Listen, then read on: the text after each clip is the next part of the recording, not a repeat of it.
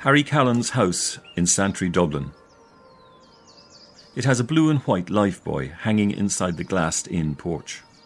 It's only an ornament, but it symbolises a lot about Harry. He's an old sailor whose life was once spared. I like calling to see Harry. For a man with such a tragic tale to tell, he still manages to cheer me up. He greets me in German. Good morning. Morning. How are you doing? I'm great. It's a beautiful day. I'm great. Beautiful day. I can hear the birds singing again. Oh, yeah. Spring, but we have very few round to hear. Yeah. It's early morning, but Harry is dapper. He has on a crisp white shirt and what looks like a regimental tie. Most tall men stoop, but even though Harry is over 90 years old, he is ramrod straight. For me, it's a good morning every morning. I smell coffee from the kitchen. Well, I go through here, yeah. Oh, yeah. Harry loves coffee. I'll turn this up. Yeah. It's not yet 9 o'clock, and still the TV is on. Loud. They were bringing up, they made up the paratroopers. It's tuned to the History Channel. And they were used in the days of men in army uniforms are jumping from aircraft. But don't take it with them. And they'll tell you that's straight. Lovely the way it is. That's great, thanks very much. I see he has his cardigan on inside out. That's for luck, he tells me. He smiles. It's a great big smile. It's the smile of a man who knows he has been really lucky.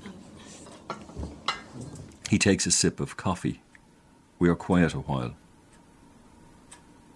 His gaze settles on a spot on the carpet. It's as if he has never seen that particular part of the pattern before. He looks up at me, holds my eyes, and tells me of the first time he ever tasted coffee. January 41. That is around 1 o'clock when they attacked us. And then around 5 o'clock then, we were all locked in then, and around 5 o'clock the door was opened then and we got a couple of pots of coffee come in. Coffee is right there at the heart of so many episodes in Harry's story. It's there at the lowest and most frightening times, and it's there also at a time he can never forget. She brought me and took me over and pulled a chair out and sat me down. A time when the proffered cup held in the tremble of a gentle, loving hand saved his life. And might also have saved his mind.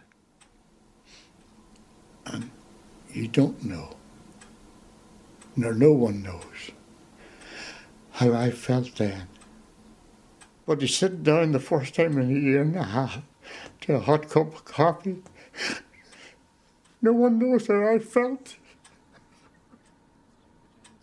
Yes. Which? Letzten Krieg. In der Schule auch, oder? Harry is having morning coffee in the back garden of a house with a German family in the town of Bremervörde in northern Germany. The first time he came to this town, he was in a column of prisoners, force-marched through the streets. And Bremervörde stands out in my mind because the people are out and they threw stones and threw everything at us bar the kitchen sink. For that seaman, they were alles Uber. If your first memory of a town is of a place where you were once pelted with stones, then there's probably no way you'd return there, let alone sit down for coffee with the locals. But this is exactly what Harry Callan does every year. Thank you for the pictures. With members of his family. Hello. I'm Brian. Hello. It's a sort of annual pilgrimage for Harry, revisiting the places where he was kept prisoner by the Nazis. And everywhere he goes, the locals bring out the traditional German snack for him, Kaffee und Kuchen, coffee and cake. At the moment, Putin and Russia, he is also a man. He likes to be full of power and to When conversation turns to Harry and his fellow prisoners being stoned on the nearby streets, the locals say, often in such cases, the townspeople had little choice. And some German people intended to give them some water or bread, but then the German soldiers said no. Harry is inclined to agree. And anyone that didn't agree, they disappeared in the night. This is where the fear came along. The Gestapo were judge, jury and executioner. That's what people here, the younger people here, must understand at that period. They were the judge, jury and executioner. Yeah, of course.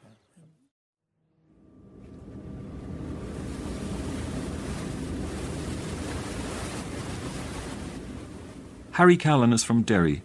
He left school early. There was little employment, so he joined the British Merchant Navy, and that's how he found himself off the coast of Africa in the middle of the war in 1941, sitting in the galley of a cargo ship. I was assistant cook and butcher at this time. And he had just turned 17. We carried meat only, frozen. The crew were fairly relaxed. These were considered safe waters. The German Navy usually hunted further north. We felt safe down there, but when you opened the North Atlantic, then that was where you were on your P's and Q's. A ship was noticed on the horizon. We ran out to see the ship. When you'd see it, that you'd be seeing that for days and you would never see a ship. And when you see it, everybody's out looking. When you're a boy and you're on the ship, the way the mind of a boy would be walking like, you'd say, look at that big ship. Now this ship came down, we thought it was the American Hamburg Line ship. As the ship drew closer, it turned out that the flag that it was flying was not the Stars and Stripes. She was flying the big Russian flag on the stern, and she just drifted round, and we thought he was just going behind us and straight on, like, you know. As the Russian ship drifted away, everyone returned to their duties. Harry went back to the galley. However, the Russian ship wasn't gone. It lowered the hammer and sickle and hoisted the German swastika. Harry's cargo vessel was now in the sights of a German Navy ship known as a surface raider. Raiders were an ordinary ship, the same as her, cargo ship, but they were camouflaged. The guns were camouflaged. Raiders spent years at sea, living off captured cargo from Allied vessels and taking prisoners. But he just got round us when he opened fire, hit the bridge. Harry's ship didn't stand a chance. They had one old gun on the stern. And the skipper says, take to the boats.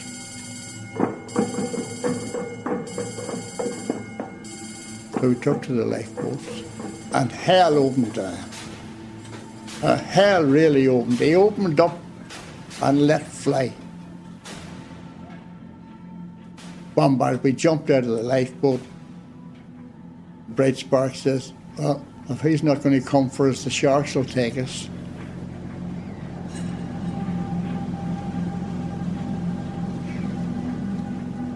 As he was being pulled from the water and onto the German warship in January 1941, young Harry Callan was frightened. I was dead scared. And I couldn't say I was scared or try and show it. I'd had to try and hide it. You got a clip in there in those days, you said you were scared or a kick up the ass. What are you afraid of? Once on board, it seemed there was nothing to be afraid of. Anyone was injured was taken to their sick bay. Then the door was opened, then we got a bread, and it bears a bit of tongue with, and a bit of jam, and a couple of pots of coffee come in. That was Harry's first taste of coffee. Harry and the other prisoners were moved in stages to German-occupied France. At one point, they were in the hold of a prison ship, all seated around the sides. Someone had started a fire to antagonise their German captors. A group of Germans came down to put out the fire. As they were going back up, one of them paused and turned. He pointed the gun down and pulled the trigger and swept it around like that there. The bullets sprayed around the hold. One of them just missed Harry. Instead, it hit a man called Frank Evans. He was sitting beside me, and he just collapsed. I didn't know what happened at the time. I thought he lay back, and he heard the machine gun. I didn't move. I was scared stiff. Frank Evans died. Harry survived.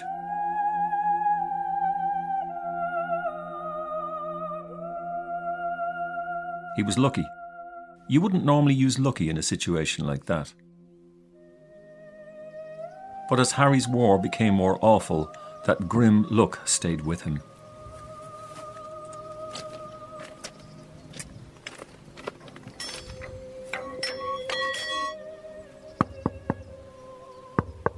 Harry is knocking on the side of a railway boxcar. It's in a field in northern Germany.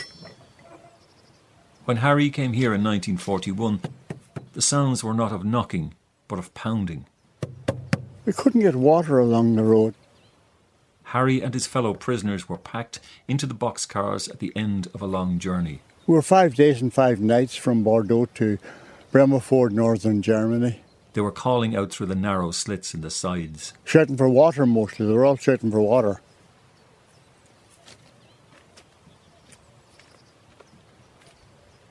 Were there civilians in there as well? No, all merchant seamen. Okay. All merchant seamen. Young Harry did not realise at the time that the boxcar contained the means of his survival. Squashed in there with him were 31 other men, all of them Irish and all of them captured from various merchant vessels. The Germans were uncertain as to how they would deal with the neutral Irish. The simple solution was to lump them together and move them on. For the foreseeable future, these comrades would be Harry's family. Owen Corr, Rush, County Dublin. Gerald O'Hara, Ballina, County Mayo. Patrick Breen, Blackwater, County Wexford. Thomas Murphy, Dublin.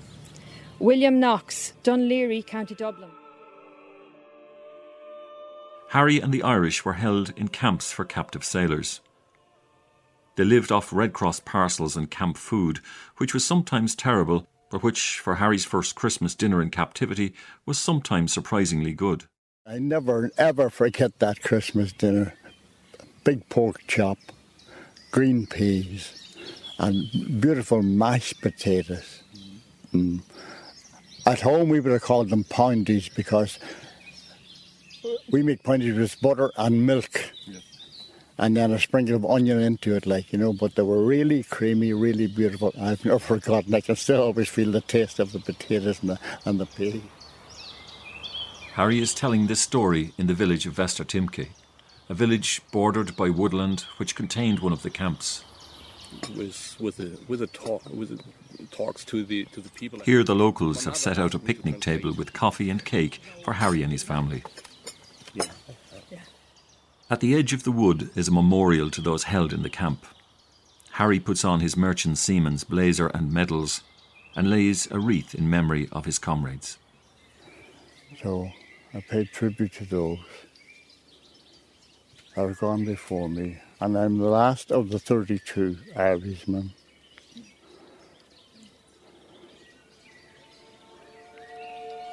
Charles Byrne, Arklow, County Wicklow.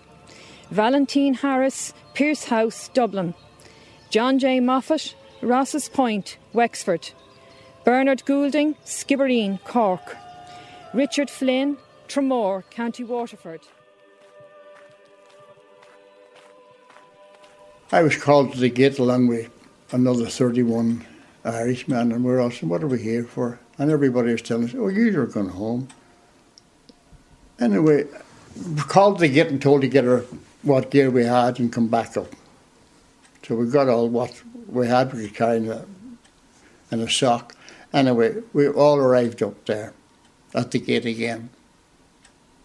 We were all hanging around and everybody's around. Oh, yous are going home, and they were stuffing addresses and letters into our pockets. God, our pockets were bulging with notes, and post them when you get home, won't you now, for me? And phone that, would you? I said, you're all saying yes, yes. Eventually 2 lorries came and off we went. But the Germans had no plans to send Harry and the other Irish home. With most of their men away at the front, they needed workers. Apparently some of them were interviewed by Gestapo men to try and get them to go out to work for Germany, work in factories or whatever job they were capable of doing, like, you know. But supporting the war effort in working in those factories? Oh, yeah, yeah. It was against the Geneva Convention to make prisoners work making weapons. The Germans tried gentle persuasion first.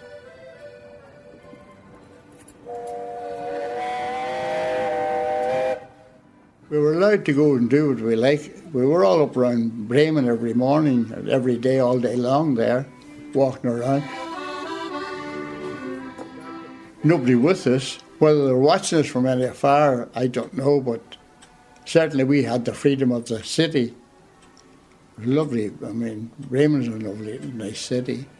The Germans persisted in asking the Irish to sign documents agreeing to work for the Third Reich. The Irish persisted in refusing. They were wary of signing any document. We were brought up then to get linen for our beds. And they were handing out the linen. Your man put a form in front, you sign that. No, we're not signing that. And he took the bedclothes back from them again. Sleeping without bed linen was going to be the least of the Irish worries. The Germans changed tack and offered the Irish sailors work on German ships. He says, you should go on the ship. He says, you're a seaman, you can work on the ship. He said, and he kept emphasising, we go to Sweden. As much as they say, when you go to Sweden, we'll let you off, like, you know. But the answer was no. The Irish said no too often. The Germans stopped trying to persuade them to work for the Third Reich. One night, they were loaded into trucks. Some tried to read the stars to find out where they were headed, but they could not even see the sky. We crept it on, and we arrived, as we knew afterwards, Farge. Farge was a work camp for a secret Nazi project on the North German coast. And then was the first word I learned then in German was Raus, and the second was Snell. Raus was mean move, and Snell was quick. We were thrown into a room, and the door was locked. Made ourselves as comfortable as we could, and we were just dozing off.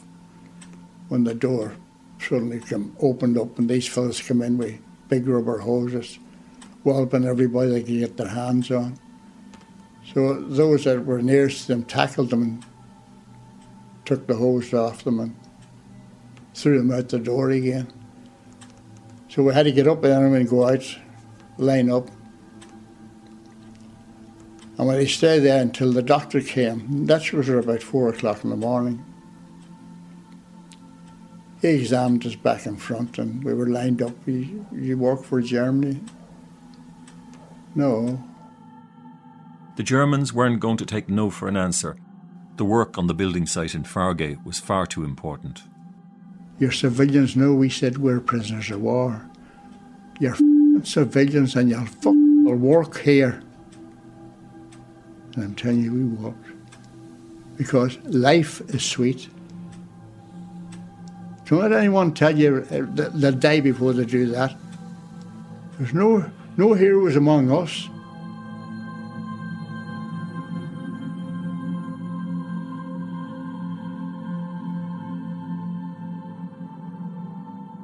We were doing the 12-hour day's work here. We were called at 3 o'clock in the morning. We had a wash in cold water. We had to stand outside then till 4 o'clock to get a little of soup. Line up then in fives. And we start then at 5 o'clock. And then 12 o'clock then we get 2 slices of bread and half a cup of cold coffee. We had half an hour of a break and then back in again. And then 6 o'clock finished and we lined up.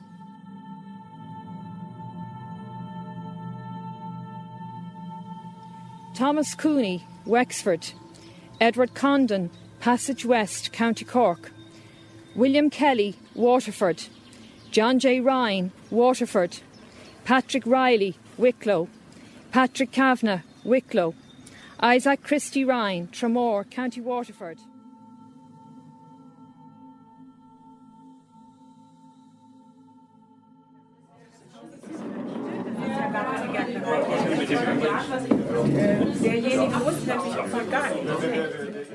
The camp at Farge is now headquarters of the local historical society. And as one of the last survivors, Harry is an honoured guest for coffee and cake. Roughly 8 foot that went between the pillars, like, you know, the steel went up, all done by hand, raised by hand. In one of the camp buildings, the Society has gathered a display of photographs from the secret project Harry and the other Irish prisoners were forced to work on. They had to lift that up. There was no crane to lift it up. They lifted it up. The crane only went up higher, brought it up and left it there, and then they had to manhandle it in between the pillars then, you see. we were now digging, taking the sods off all that from there right down to the end of there. A few miles from the camp, Harry revisits the site of the building project he worked on each day. And they were all stacked at the very end there, down that end. Harry's first job was to clear the ground for foundations. Started digging out the foundation, and all that was brought around to the front there. These foundations were to be incredibly deep to match the ambition of the project. Would you believe 30 metres? 30 metres. 100 foot of foundations going down. What could possibly be planned to stand above that? What the Germans were going to build in Farge was a factory for new submarines, and they were going to do it with slave labour, over 10,000 of them, including Harry and the other 31 Irish prisoners. This was to be no ordinary shipbuilding factory. The Nazis expected this place to assemble and launch a new submarine every 2 days. It was going to be a huge bunker, strong enough to withstand the bombs the Allies had at the time. And the walls are 4.5 foot thick. The roof's over 20 foot thick. With walls and roof that thick, it's probably not surprising that the bunker at Farge is still standing. We're now at the bunker, the famous bunker. It has an interpretive centre and staff. Oh, yes, you. I'm delighted to see you again. Give us a hug, would you? You're good. You're lovely to see you. They welcome Harry's annual visits. He is a living witness and is videoed and questioned all the time he's there. Harry? Harry, would you picture Gerald O'Hara? He's from Mayo. Now, that's Gerald O'Hara. But that poor man should never have been picked. He's sure he couldn't. He was dying with asthma. There are tours conducted inside the bunker. If you like, we can have a look. Yes. Yeah. It's not finished, but you can see how it will be. In there, it feels like being in a concrete cathedral. Oh, it's huge. It's nearly a quarter of a mile long. It's 180 feet high. Although Harry was a slave alongside thousands of others here, when he looks up and talks about the bunker, he seems strangely proud of their work. You have 4.5 foot square of steel bars, all entwined, and then the boards were put up and the cement was poured in there. I said before how far they advanced they were in cement. They were able to bring them up from Bremen, cement in barges. This is before its time. Hitler said my Reichsmark will stand for 1,000 years. It lasted 12 years, but the bunker will stand for another 1,000 years.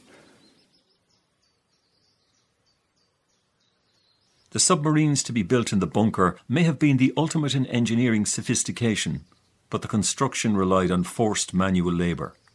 To dig the foundations, Harry and his fellow prisoner were given between them one spade and a short length of rope. Neither man knew what to do, so they just stood there and did nothing. 5 minutes after, we were still standing there, making back dumb coffees. While one man was digging, the other was supposed to grab the rope and pull the spade through the soil. Well, I believe that's the first time I've saw two men using one spade. We had laughs, we had to have laughs. We had good times and bad times. It's hard to think there were any good times when you hear Harry talk about the bad times. We had a foreman there, a lanky fella. That's the fella that called me a dumb cop. One fella, he wasn't using the shovel enough. He took the shovel off and hit him a wallop across the back of the head, wasn't it? And your man went down. He never got up again. And he was lying there for a while. The next bucket had come over. He just made them tip it up over him, just left him there.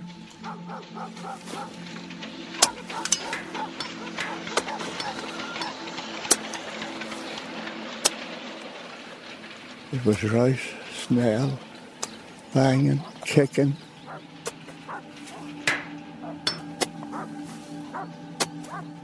Life was nothing. There was plenty there.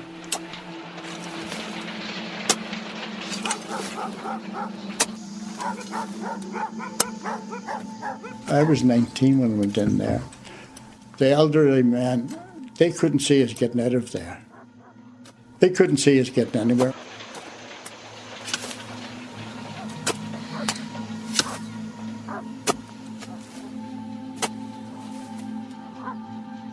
Ross, Snell, Ross, Snell. And all we lived on was hope. Hope was the only thing that kept us going. Ross, Snell, Ross, Snell. Thomas C. Bryce, Clontarf. Thomas King, Clifton, County Galway. Patrick J. O'Brien, Armagh. Peter Lydon, Tralee, County Kerry. James Gorman, Clogherhead, County Louth. Patrick J. O'Connor, Carlingford, County Louth.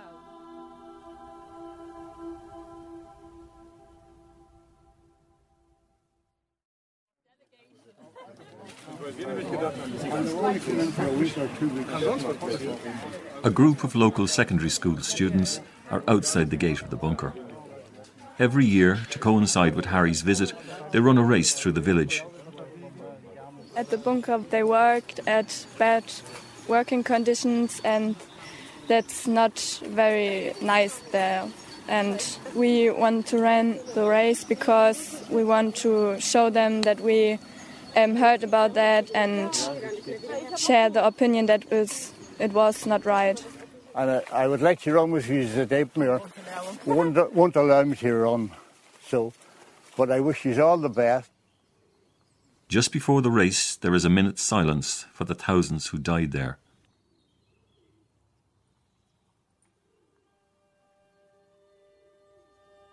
Then Harry starts the race. Whoa! Good luck, guys.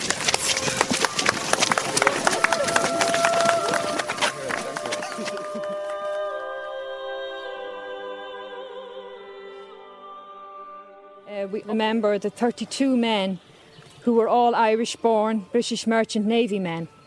And Harry would now like to lay the wreath in memory of all of those men. Michael O'Dwyer, Cork. Robert Roseman, Bray, County Wicklow.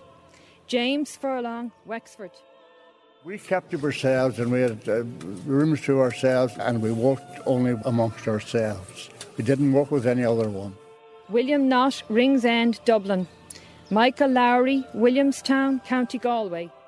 We were not going to be divided. If we kept together, we were shouting with one voice then. Daniel Ryan, County Clare. John Patrick O'Brien, Kinsale, County Cork. I'm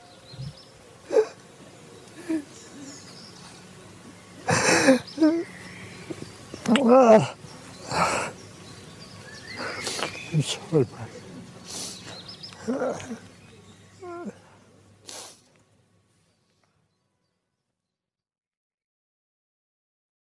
The Irish government had asked the German government what Irish men were in the prisoners of war. And instead of the Irish doing it themselves, they handed over to the Germans. The other 31 men that were they a mixture of men with English passports and Irish passports, or do they all have British passports? There's no British passports, only the discharge book. So had you were technically speaking, you would have been under a British passport, wouldn't you? Correct, but we didn't have any British passports. We only, a seaman didn't have a passport. Our seaman's book was the passport. Would that have nominated your nationality? Well, it would give my address where I was, which would have been Londonderry. Despite their many attempts to get the Irish government to work for their freedom, they were left there. But it was the German authorities, in the form of the camp commandant and the camp doctor, who got Harry and the other Irish prisoners off the building work. The Irish were unusual. Most prisoners either served their time after a few weeks or died on the site. Over a year and a half had passed and the Irish were still there. The commandant wrote to Berlin and asked what he should do with them. Berlin replied, "Send them to a concentration camp. Certain death." Conveniently, the commandant lost the letter. Then Harry became sick with pleurisy. The camp doctor, having examined him, asked Harry to come to work at his home. He says, "Would you like to help my wife in the garden?" I nearly jumped down his throat. I said, "Yes." "Oh, yes," I said. He first arrived in the doctor's kitchen. And there were three young children there, Marika, Uwe and Enno. They must have been frightened when they saw the looks of me. They must have been. Years of malnutrition and forced labour had transformed a fit young man into a living skeleton. Clothes hanging on me, like, you know, what clothes I had.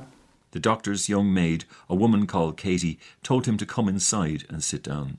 But I was still standing there, and Kitty came over. Sorry. And took me by the arm and pulled the chair out and sat me down.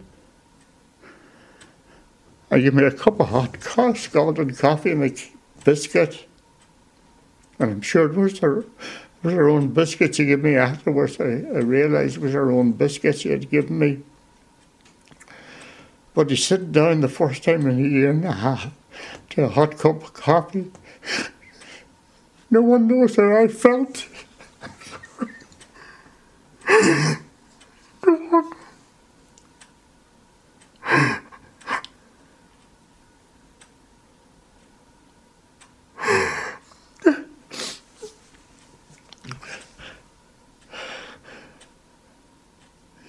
She had turned me from an animal. She had, it was the start of turning me from an animal, for that's all I was, just treated as one, worked as one, into a human being again.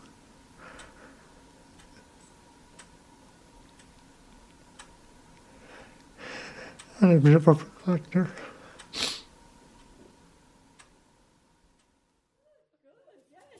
Where's Marika? Yeah, there's Marika. Oh, schön dich zu sehen, Harry, dass das noch klappt. Harry is hugging a woman in her 70s. One of the doctor's children. He meets them every year, and they recall for him the time he worked in their house. Ja, mit den Fahrrädern weiß ich noch. He repaired the bicycles.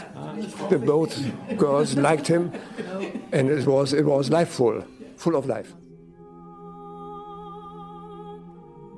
It's impossible to imagine a more different life for the 19-year-old Harry. He had swapped the Dantesque for the heavenly, the violence and danger of the bunker for a garden filled with children. Auf der Wiese haben wir gespielt.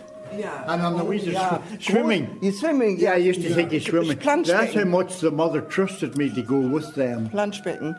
And Harry, eine Wippe? On the seesaw. Yeah, so eine Wippe. Seesaw, yeah. Yeah, yeah. Oh, I was very happy there. And Schaukel. Eine große Schaukel. Wie heißt das? Oh, yeah, they had the gymnastic things outside in the garden, like, you know. Yeah. The rings, yeah. Yeah. The rings, also to go and swing also, like, you know, the swing also. Of course, there were not just children at the doctor's house. There were adults also, Germans, who were kind to Harry, especially Katie the maid. No, I loved Katie. I loved her as a sister, or you would love your mother, like, you know. And there was nothing I wouldn't have done for her. Although Harry had to return to camp each evening, being in the doctor's house kept the war away, at least for a few hours.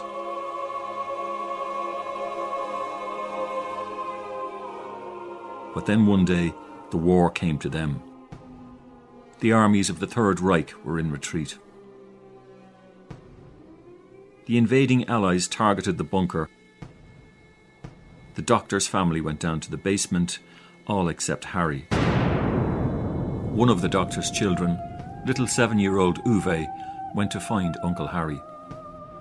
And to call him, but he refused to go into the cellar. We stood at the door of the kitchen, where we could see the bunker. And we both watched the bombs falling down on the bunker. This I remember very well. A skinny young man holds a small child's hand as they watch the bombing of the bunker. Both of us stood there. He was so happy.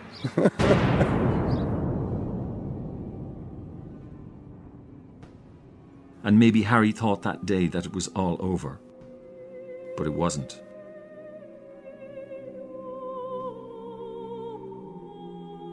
In the final weeks of the war, instead of handing over their prisoners to the Allies, the Nazis moved as many as possible away from the front to their deaths. Harry was lucky. The British arrived before he and his fellow Irishmen could be transported.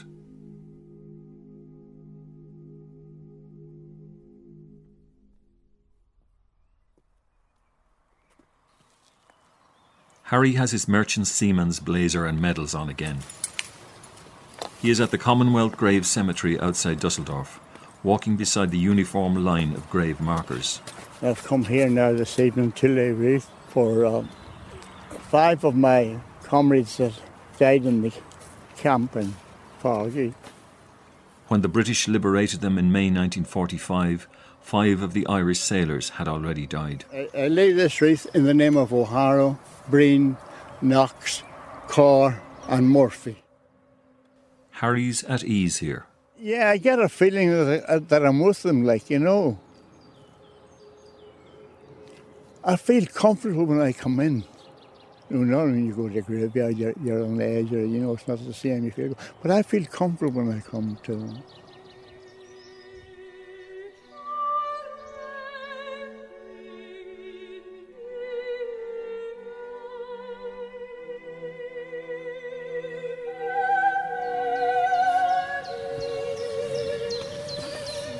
Another cemetery.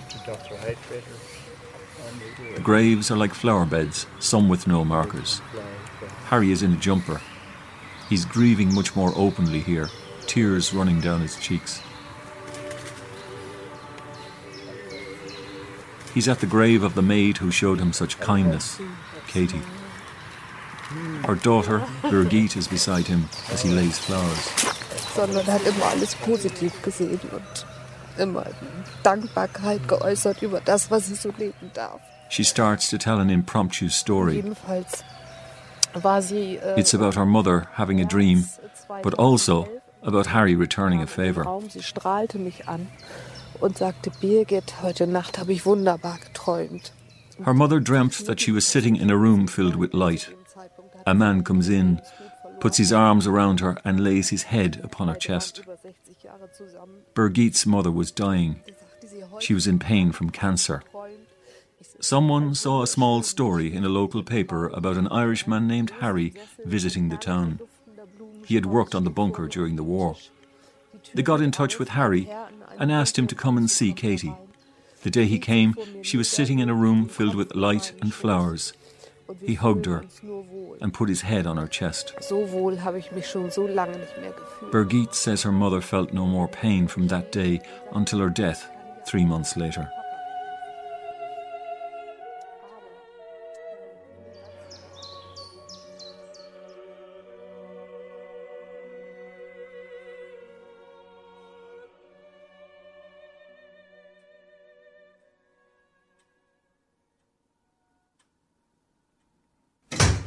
Can you manage that? You can. Right.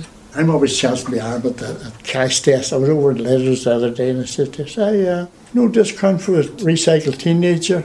Well, your woman broke out in laughter. She says, I've heard them all. She never heard that one before, she says. Harry lives alone. He is a widower. Near the TV, a chair is filled with his grandchildren's stuffed toys.